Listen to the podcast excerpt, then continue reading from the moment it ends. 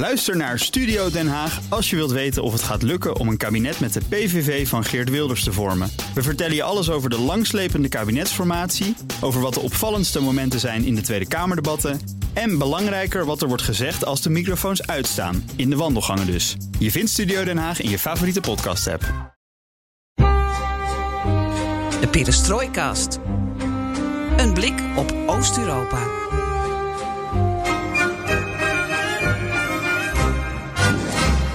Welkom bij Perestrooi Kort. Buitengewone tijden vragen om buitengewoon veel duiding. In een kwartiertje praten we je bij over één buitengewone situatie die een hoop vragen oproept. Want een week geleden keken we met kloppend hart naar wat er ging gebeuren in Rusland met Navalny en in Oekraïne. We zijn inmiddels zeven dagen verder en we maken de balans op van een week Navalny, Poetin en Oekraïne. De klok tikt, de vijf minuten gaan in. Ik ben Floris Akkerman en je hoort geen Geert-Jan, die is lekker op vakantie in eigen land. Dit is BNR Perestrooi Kort. De stoelriemen gingen een week geleden vast. Er werd vuurwerk verwacht. De perfecte storm ontwikkelde zich. Het woord oorlog zong rond. Want aan de grens met Oekraïne hadden de Russen hun legertroepen versterkt. Kiev zelf leek bereid de aanval te openen. Worsten beloofde rugdekking. Ondertussen zat Poetins grootste tegenstander Alexei Navalny in hongerstaking, waardoor gevreesd werd voor zijn leven. De Russische president gaf deze week, afgelopen week, zijn State of the Union, waar het Westen de volle aandacht voor had. Ging hij de oorlogstrom roeren? Wat ging hij zeggen? We zijn inmiddels een week verder en we maken met onze man in Moskou, Joost Bosman, de balans op. Joost, spreek ik met de echte Joost of een deepfake imitatie of een dubbelganger? Oh, uh, daar moet ik zelf nog even uitzoeken. Ik weet niet uh, meer wie ik ben in deze dagen. Oh, ben je, ben je verstand verloren? Nou nee, maar met al die deepfakes begin je toch ook aan jezelf te twijfelen, niet? Ja, dat kan me voorstellen. We hebben het over die, Ja. diep- de mogelijke deepfake van Volkov, de, de, de, de, de persman, als ik het goed heb, de, de, van, van Navalny. Ja, de chef-staf is die. Chefstaf. ja. Eh, en die, had een gesprek, die zou een gesprek hebben gehad met Nederlandse Kamerleden. Ook met, eh, ook met andere Kamerleden in het buitenland. En ehm, de vraag naar de hand was: was dat de echte Volkov of was dat een deepfake imitatie of een dubbelganger? We weten het eigenlijk niet zo goed momenteel. Is dat talk of a town in Rusland? Nou, dat niet, maar eh, volgens mij was het echt een deepfake. Dat is wel vastgesteld. Eh, het was Volkov niet. Eh, en ik hoorde gisteren, begreep ik ergens ook op de radio, dat het toch mogelijk uit de koker van het Kremlin zou zijn gekomen. Maar ik vind het een beetje eigenaardig, want ik heb er nog geen reactie op gezien van het anticorruptiefonds van Navalny, FBK. Die zouden natuurlijk geweldig eh, lawaai moeten schoppen als dit echt zo was. Van Ja. dit waren wij niet, dit hebben we niet gedaan. Ik heb dat niet gezien. Ik heb het misschien over het hoofd gezien, maar ik, ik, ik vond het een heel onduidelijk bericht. Omdat we niet wisten wie deze de- deepfake nou in gang had gezet. Dat vond ik heel raar en dat, dat hoor je nergens. Nee, nee. Maar goed, daar zullen we nog eens eventjes eh, Ik- naar op zoek gaan. Ik hoop dat ik de echte Joost voor me hier heb. eh, aan de andere kant van de microfoon in Moskou. We blijven even in het kamp Navalny. Hij beëindigde zijn hongerstaking. Waarom eigenlijk? Nou, omdat toch eh, aan zijn eisen gehoor is gegeven. Hij is die hongerstaking begonnen omdat hij vond dat hij door eh, eh, onafhankelijke artsen gezien moest worden en geen gevangenisartsen. Want ja, die, die dansen toch naar het pijpen van de autoriteiten. En, en dus kreeg hij geen goede behandeling, vond hij. En daarom is hij op 31 maart die hongerstaking ingegaan. Eh, nou, deze week is hij eerst overgebracht van de ene strafkolonie naar de andere, hè, naar Vladimir. Daar kwam hij ook in de ziekenboeg terecht. En wat ik heb begrepen is hij vervolgens ook nog eh, deze week naar een ziekenhuis gebracht. Een gewoon civiel ziekenhuis. Ja. En daar hebben vier artsen, eh, onder wie neurologen, hebben hem eh, onderzocht. En, en hem ook de, de analyses die ze maakten met hem gedeeld. En daarvan zei hij, oké, nou ja... Hier kan ik mee leven. Hè. Dit is wat ik wilde. En dus kon hij ook zijn hongerstaking beëindigen. Ja, dit is, je kan het ook lezen als een strijd tussen Navalny en het Kremlin. Durft het Kremlin hem dan toch niet dood te la- te laten creperen? Nou, ik denk het wel. Ik denk dat het toch. ehm, Het Kremlin dat wel durft.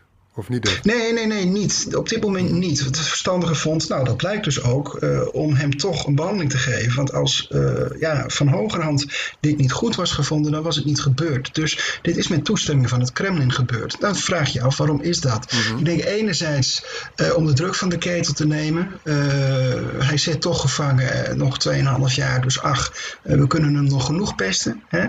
Eh, anderzijds denk ik ook wel dat, dat ehm, ja, eh, president Poetin hiermee toch ook kan laten zien: kijk, jullie vinden me wel zo'n rotzak allemaal. En als hij dood had laten gaan, dan had hij dat beeld voor eens en voor altijd ook bevestigd. Dan was hij, zoals Joe Biden uh, antwoordde tegen die journalist die hem vraag, uh, vroeg van, is hij een killer, is hij een moordenaar? Ja, dan was hij een moordenaar geweest. Mm -hmm. um, en hiermee uh, kan Poetin toch laten zien, kijk, ik heb toch nog wel een greintje me medemenselijkheid in me. Poetin houdt ook van verrassen, hè? Mm -hmm. vergeet dat ook niet. het is een, ik vind het een typisch uh, geval van, van uh, hoe het Kremlin de laatste jaren ook opereert. Hè?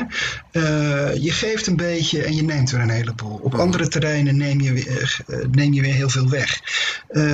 wat, wat we deze week wel zien is dat de, de, de, de, de, de jacht op de niet-systeemoppositie, dus de, de, de uh, oppositie die buiten de, de Duma opereert, de, Gosdoema, de, Gos, de, de Staatsdoema, ja. uh, en die dus ook echt kan gerekend worden tot echte oppositie, uh, nou, die jacht die is voluit geopend. Hè. Er is vanmorgen weer iemand opgepakt van de leider van, van uh, de, de beweging, uh, hoe heet het? De, de, de burgerbeweging heet die, de burgermaatschappij, zo heet die beweging. Ehm, gisteren is er iemand opgepakt van de, de, de, de Libertijnen weer, de Libertijnse partij. Ja. en zo gaat het maar door. De organisatie staat op het punt om als extremistisch Zeker, gemarkeerd te worden. Zeker, ook dat ja. hoort daarbij. Ja. Dus uh, hè, het is uh, enerzijds toch eventjes met de linkerhand iets geven en de rechterhand weer terugnemen. Ja. Uh, het is, ik vind het een typisch Kremlin-operatie wat dat betreft. Maar aan de andere kant, als je het afzet tegen die vergiftiging van afgelopen zomer, dan waarom nu dan niet en toen wel? Ja, nou ja, er is toch een nieuwe realiteit ontstaan. Hè? De, de, ogen zijn natuurlijk veel meer op Navalny gericht, nog weer meer. Kijk, als hij in uh, augustus het loodje had gelegd, ja, dan dan, dan was er wel even gemopperd vanuit het Westen. En dan hadden we ook gezegd, ja, hij is vergiftigd. Maar daar hadden we dan eigenlijk nooit kunnen uit. Uh, daar hadden we nooit uh, achter kunnen komen. Mm -hmm. Althans, niet met keihard bewijs, omdat hij dan gewoon in Rusland was overleden. Uh, en, en niet onderzocht had kunnen worden. Wat nu dus in Duitsland wel gebeurd is. Hè? daar hebben ze vastgesteld, dat zeg ik. In drie verschillende Europese laboratoria, onafhankelijk van elkaar, hebben, af, hebben vastgesteld. Hij is vergiftigd met Novichok. nou ja, dat creëert creëren natuurlijk een hele nieuwe werkelijkheid. Plus dat hij dan vervolgens ook nog eens keer terugkeert, waardoor hij ook binnen Rusland toch wel meer support krijgt. Uh, in ieder geval een soort morele overwinnaar wordt. Uh, ja, en dan kun je wel zeggen van we vermoorden hem nu, we laten hem creperen. Maar dan uh, krijg je toch wel heel andere effecten. Hè? Dan is de reactie vanuit het buitenland nog weer veel bozer, omdat we weten dat, hij, dat er een vergiftigingspoging is geweest.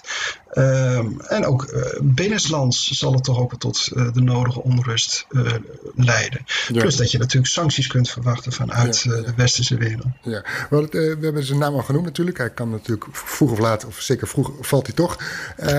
Poetin hield afgelopen week een toespraak, zijn State of the Union, naar, naar de Russische parlementariërs. Ja, eigenlijk heel het Westen, analisten, politici, journalisten keken daar, naar, keken daar naar uit. Of in ieder geval hadden zoiets van, nou, wat gaan we verwachten? Wat gaat hij zeggen? Gaat hij de oorlogstrom roeren? Gaat hij zich uh, fel van zich afbijten? Uh, maar wat je eigenlijk zag, was die toespraak was vooral gericht op het binnenland. Met een enkele uithaal naar het westen, waarop hij zei van Rusland zal niet tolereren dat zijn rode lijnen worden overschreden. Hoewel Poetin in het midden liet wat die grenzen dan zijn. En wat wil deze toespraak zeggen? Nou ja, ik denk dat uh, ook, ook Poetin wel beseft dat, dat uh, de, de, de, de, onrust omtrent Navalny een veel diepere bodem heeft. Namelijk een sociaal-economische. Het gaat slecht met Rusland. Ook daarom gaan mensen de straat op. Ik, ik, was afgelopen woensdag bij die demonstratie hier in Moskou. En wat mij opviel was dat heel veel mensen niet als eerste, als ik vroeg waarom bent u hier, niet als eerste Navalny noemden. Maar dat ze zeiden we willen af van dit regime. We willen een betere situatie. We willen betere omstandigheden. Het gaat niet goed met Rusland. Uh, en als je dan vroeg, ja, bent u hier ook voor Navalny? Ja, ja, ook al voor Navalny, al ben ik geen fan van hem. Dat hoor ik heel vaak. Mm -hmm. Ik denk dat dat in het Kremlin ook wel uh, is doorgedrongen. Ook daar weten ze wel dat het niet zo goed gaat natuurlijk. Mm -hmm. En ik denk dat uh, Poetin hiermee gewoon, ja, toch klassiek cadeautjes heeft willen uitdelen. Hè? Al is het maar tijdelijk en al is het maar soms eenmalig. Al die, al die toelagen die hij toezegde aan, aan, aan zwangere vrouwen mm -hmm. met een kleine beurs en, en, en eenoudergezinnen Oekraïne, weet ik het. Ehm, nou ja, daarmee heeft hij toch misschien de, de, de, de, de, de Russen een beetje uh, willen paaien, zeg maar. Kijk eens, uh, we gaan er wat aan doen. Ja, en, en, en, en daarmee ook de angel uit het protest kunnen halen misschien. Ja, hoe moeten we dan tegen die rode lijn aankijken? Uh, daar, waarvan je zegt, Rusland zal niet tolereren dat die worden overschreden zonder, zonder dat hij heeft aangegeven wat die rode lijn is. Um, dat ja, was een boodschap nou ja. richting, richting ja. Washington, richting Londen, richting... Ja, ik denk het wel. Nou ja, goed. Uh, woensdag was de, de, de, de, de, uh, de troepenopbouw in, in uh, langs Oekraïne natuurlijk nog steeds intact, kun je zeggen. Pas de volgende dag verklaarde uh, Moskou dat het zijn troepen ging terugtrekken. Op dat moment was dat nog niet zo. Ik denk dat het toch inderdaad een verkapte waarschuwing is aan Washington, met name, van ga niet te ver wat Oekraïne betreft, want ja, daar zul je spijt van krijgen. Mm -hmm. Ik denk dat het daarmee te maken heeft. Ik denk, die, dat, ik denk dat hij dat ook met die rode lijn bedoelde. Hè, van, uh, zo, uh, laat Oekraïne bijvoorbeeld niet tot de NAVO toetreden. Mm -hmm. Dat is natuurlijk sowieso out of the question, omdat het ja. Volgens het handvest van de NAVO helemaal niet kan. Want er is een territoriaal conflict binnen Oekraïne. Dus dat is sowieso onmogelijk. Maar ik denk dat hij daar toch mee voor de toekomst ook met name uh, aan Biden heeft willen laten zien. Hè, kijk, uh, handen af van Oekraïne met name en van Belarus, uh, Wit-Rusland, want dat is ons gebied. en daar moeten jullie buiten blijven. Ja, haalt hij hiermee bakzeil, Moskou, Poetin? Of zeg je van nou heeft hij toch wel een punt gescoord of een punt gemaakt door bij het terugtrekken van die troepen? Nou, ik denk dat, hij, dat, dat ook het Kremlin wel inzag natuurlijk dat er een heel gevaarlijke situatie was ontstaan. Um, en, en, en ja, Weet je, hij heeft toch uh, eigenlijk helemaal geen, in ieder geval geen gezichtsverlies geleden, vind ik. Omdat van meet af aan werd gezet, dit is een oefening. Jullie hoeven je niet ongerust te maken. Ja, dit zijn troepen die op Russisch grondgebied worden verplaatst. Daar, daar, gaan wij gewoon over. Maar ze hoeven niemand te bedreigen. Nou ja, en vervolgens donderdag verklaart de, uh, minister Sergei Shoigu van Defensie... Uh, oké jongens, uh, de oefening is afgelopen. we gaan we gaan hem evalueren en de troepen kunnen naar huis per 1 mei. Dus ja, in wezen heeft Rusland niks gedaan waardoor het ja, gezichtsverlies leidt. Maar, en, maar het zware materieel blijft staan, had ik begrepen. Ja, dat zou kunnen. En we moeten ons ook sowieso afvragen natuurlijk of per 1 mei echt al die troepen naar huis gaan. Ik bedoel, Kremlin is niet in zijn eerste legertje gestikt natuurlijk, wat, mm -hmm. wat Oekraïne betreft. Uh, nou ja, goed. Hij heeft wel in ieder geval een punt gemaakt. Hè? En het was ook echt een gevaarlijke situatie. Dat geloof ik zeker. Ik las ergens dat er zelfs uh, veldhospitalen uh, naar de grens met Oekraïne zijn gebracht. Nou, dan, dan heb je het toch echt over een, een, een, een, een, een oorlogssituatie. Hè? Dat je daarop voorbereid bent. Ja. Of gewoon hospikken ook moeten oefenen natuurlijk. Want het was uiteindelijk een oefening.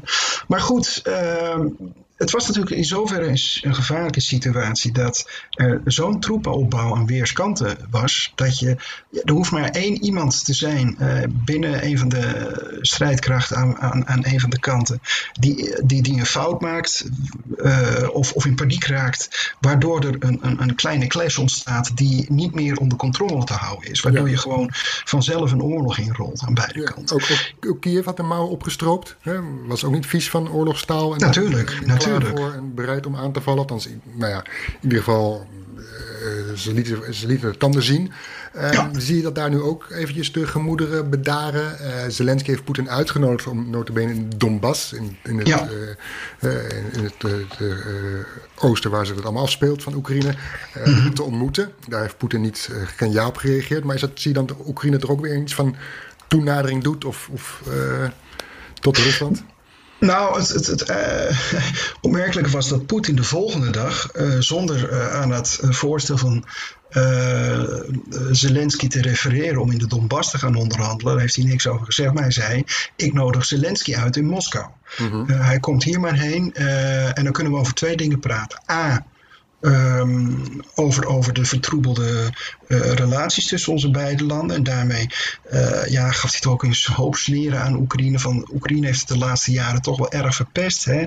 Met het, uh, de afscheiding van die Oekraïnse orthodoxe kerk. Um, met. met um, de, de, de Russische, Russische taal die, die volgens uh, Moskou in Oekraïne min of meer verboden zou zijn in het openbaar, wat overigens uh, veel genuanceerder ligt. Maar, uh, maar hij zei van nou ja, daar kunnen we over praten. En als Zelensky over de Donbass wil praten, dan moet hij eerst met uh, de Volksrepubliek Donetsk en de Volksrepubliek Luhansk gaan praten. Ja. Uh, en dat, nou ja, dat is nou juist waar, waar, het hele probleem ligt. Dat Kiev dat niet wil. Die wil eerst uh, de grens terug. nou ja, en dan kunnen er eens een keer gesprek op gaan komen. Misschien met die twee, twee, twee republiekjes en, en verkiezingen komen. Maar dat is dus juist wat Rusland precies omgekeerd wil. En dat, daar kibbelen ze nou al zeven jaar over of zes jaar over. Als, wij, als we even naar onszelf kijken, het Westen met alle journalisten, politici, analisten, laten we ons te veel meeslepen in wat Poetin uitspookt. Hè? Op de Nederlandse televisie viel het woord Europese oorlog. Moeten we meer door die Russische retoriek heen kijken en meer letten op de feiten, wat er daadwerkelijk gebeurt, uh, en ons niet zo opwinden? Ik bedoel, Poetin is niet iemand die zich in wilde oorlogsavonturen stort. Nee, dat geloof ik ook niet. Ofschoon de situatie natuurlijk uh, aan de Oekraïnse grens, nogmaals gezegd, uh, niet ongevaarlijk was natuurlijk. Dat zijn feiten. Uh, anderzijds, ja, Poetin wordt wel eens vergeleken met een vervelend jongetje in de klas dat om aandacht vraagt. Hè. En, en ja, ik denk dat het beste is wat een, een, een, een de, de, de, zijn medescholieren kunnen doen, zijn klasgenoten en de, en de, en de, leer, in de leraar of de lerares, is dat gedrag toch een beetje negeren misschien. Daar heb je mhm. best een punt. Ik denk dat dat misschien wel eens gezond zou zijn. Ja, dus, dus tegengas geven, hè, dreigen met maatregelen als Navalny overlijdt, of inderdaad oorlogsschepen naar de Zwarte Zee sturen, zoals de Britten en Amerikanen van plan waren. Um, dat is, je moet de Russen toch ook wel laten zien dat je spierbal hebt. Ook niet nou, zeker. Kijk, kijk als zo'n zo vervelend jongetje inderdaad over de schreef gaat en zijn klasgenootjes begint te mappen, ik noem maar wat. Ja, dan moet je hem toch aanpakken. Hè? Je kunt dat niet uh, tot, tot uh, in lengte van dagen door laten gaan. Dus ik denk, ja, mochten dat soort echt concrete gevallen zijn, hè, zoals een overlijden van Navalny, of, of er was inderdaad iets, iets van een, een, een oorlogs, echte oorlogsdreiging, hè, dat punt stond van te beginnen, Russische invasie, weet ik, dan kun je zeggen, oké, okay, tot hier en niet verder. Natuurlijk moet je dat doen. Uh, maar als het gaat over de dagelijkse retoriek die je hier toch al zo lang hoort, denk ik ook van ja, neem het ook een beetje met een korreltje zout. Mm -hmm. Oké. Het is ook typisch Russisch om het te doen, hè? macht tonen, sterkte tonen. Uh, uh, uiteindelijk denk ik dat Rusland het Westen toch altijd nog harder, in ieder geval West-Europa, nog harder nodig heeft dan andersom. En ik denk dat ze dat in Rusland ook wel weten. En, en, en dus ja, zal, het er ook niet al te, zal Poetin er ook niet al te gekke stappen nemen wat dat betreft. Oké. Nou, toch een beetje geruststellende woorden, Joost, eh, van, van, vanuit Moskou. Heb je nog een mop? Ja, ja, Wim, ja, kom maar door. Ja, ja, kom maar door. Oké, oké. Okay. nou, um, Alexei Navalny is uh, na 2,5 jaar is die, uh, is die eigenlijk weer vrijgelaten. Het speelt in de toekomst. En uh, hij gaat naar huis, kleedt zich om en denkt, weet je wat, ik ga even in mijn stamcafé een biertje drinken. Even de mensen daar ontmoeten. En hij zit aan de bar een beetje te babbelen met de barman van, nou ja, hoe het in de gevangenis was. En, en op dat moment komt er zo'n leren jackie met een zonnebril op hem af. Dan zeg jij meteen een KGB'er of een mhm. FSB'er. Mm -hmm. Iemand van de FSB. Mm -hmm. Zo zien die eruit.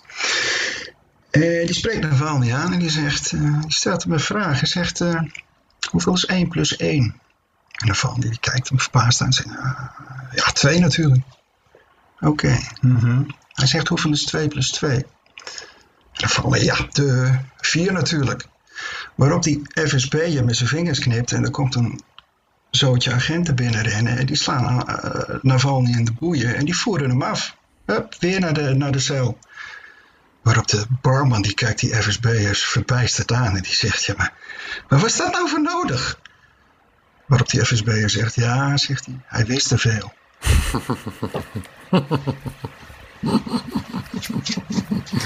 Jetzt. Je snapt hem. ja, ja, anders zou ik niet zo hard lachen. Anders, zou, anders zou er een, diepe, lange stilte vallen. Maar nu wordt ja, er meteen zoals lachen. zoals te doen gebruikelijk, ja. Ja, ja, die stilte dan. Dankjewel, Joost Bosman. Nou, mijn leven, mijn leven is af. Ja, Floris heeft een mop van mij begrepen. Mijn leven was al af, al af op het moment dat ik jou voor het eerst tegenkwam. Dankjewel, Joost Bosman, onze man in Moskou. Dit was Perestrooi kort over een week Navalny, Poetin en Oekraïne. En volgende keer is uh, ons alle Geert-Jan er ook weer bij En vergeet niet om je op de Perestrooikast te abonneren via Spotify, Apple of je andere podcastplayer. Zo blijf, blijf je op de hoogte van al het nieuws en duiding uit onze regio. Bedankt voor het luisteren. Paka.